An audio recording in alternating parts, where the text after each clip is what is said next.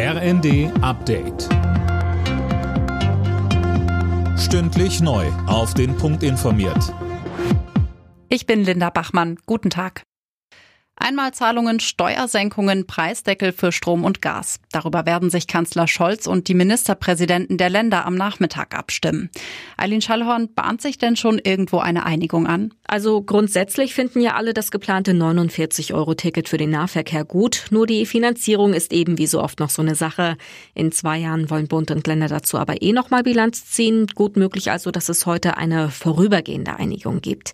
Abgesehen davon fordern die Länder weitere Zusagen etwa was die Kosten für die Aufnahme von Geflüchteten angeht oder auch Hilfen für Menschen, die mit Öl oder Holzpellets heizen. Und auch das Bundeskabinett befasst sich mit den geplanten Entlastungen für die Bürger. Dirk Justes. Dabei geht es um die Einmalzahlung für Privathaushalte und kleinere Gewerbe beim Gas. Geplant ist, die Höhe des Dezemberabschlags zu übernehmen. Laut Bundesumweltministerium befasst sich die Ministerrunde darüber hinaus mit einem Gesetzentwurf zur Vermeidung von Plastikmüll.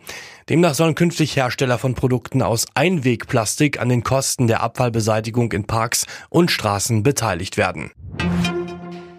Der Arbeitsmarkt in Deutschland zeigt sich weiter stabil, trotz der wirtschaftlichen Unsicherheit. Laut der Bundesarbeitsagentur waren im Oktober rund 2,4 Millionen Menschen ohne Job gemeldet. Das sind 43.000 weniger als im Vormonat. Vor allem die Beschäftigung wachse weiter, so Arbeitsagenturchefin Nahles. Wegen der aktuellen Krisen würden sich aber wieder mehr Unternehmen auf Kurzarbeit einstellen. Viren, Hacker, Betrüger. Viele Deutsche fühlen sich im Internet unsicher. Das zeigt eine Umfrage des Digitalverbands Bitkom. Demnach sehen sich mehr als die Hälfte der Nutzer Gefahren im Netz ausgesetzt. Von Bitkom heißt es, wichtig sei sich davor zu schützen, etwa mit sicheren Passwörtern. Alle Nachrichten auf rnd.de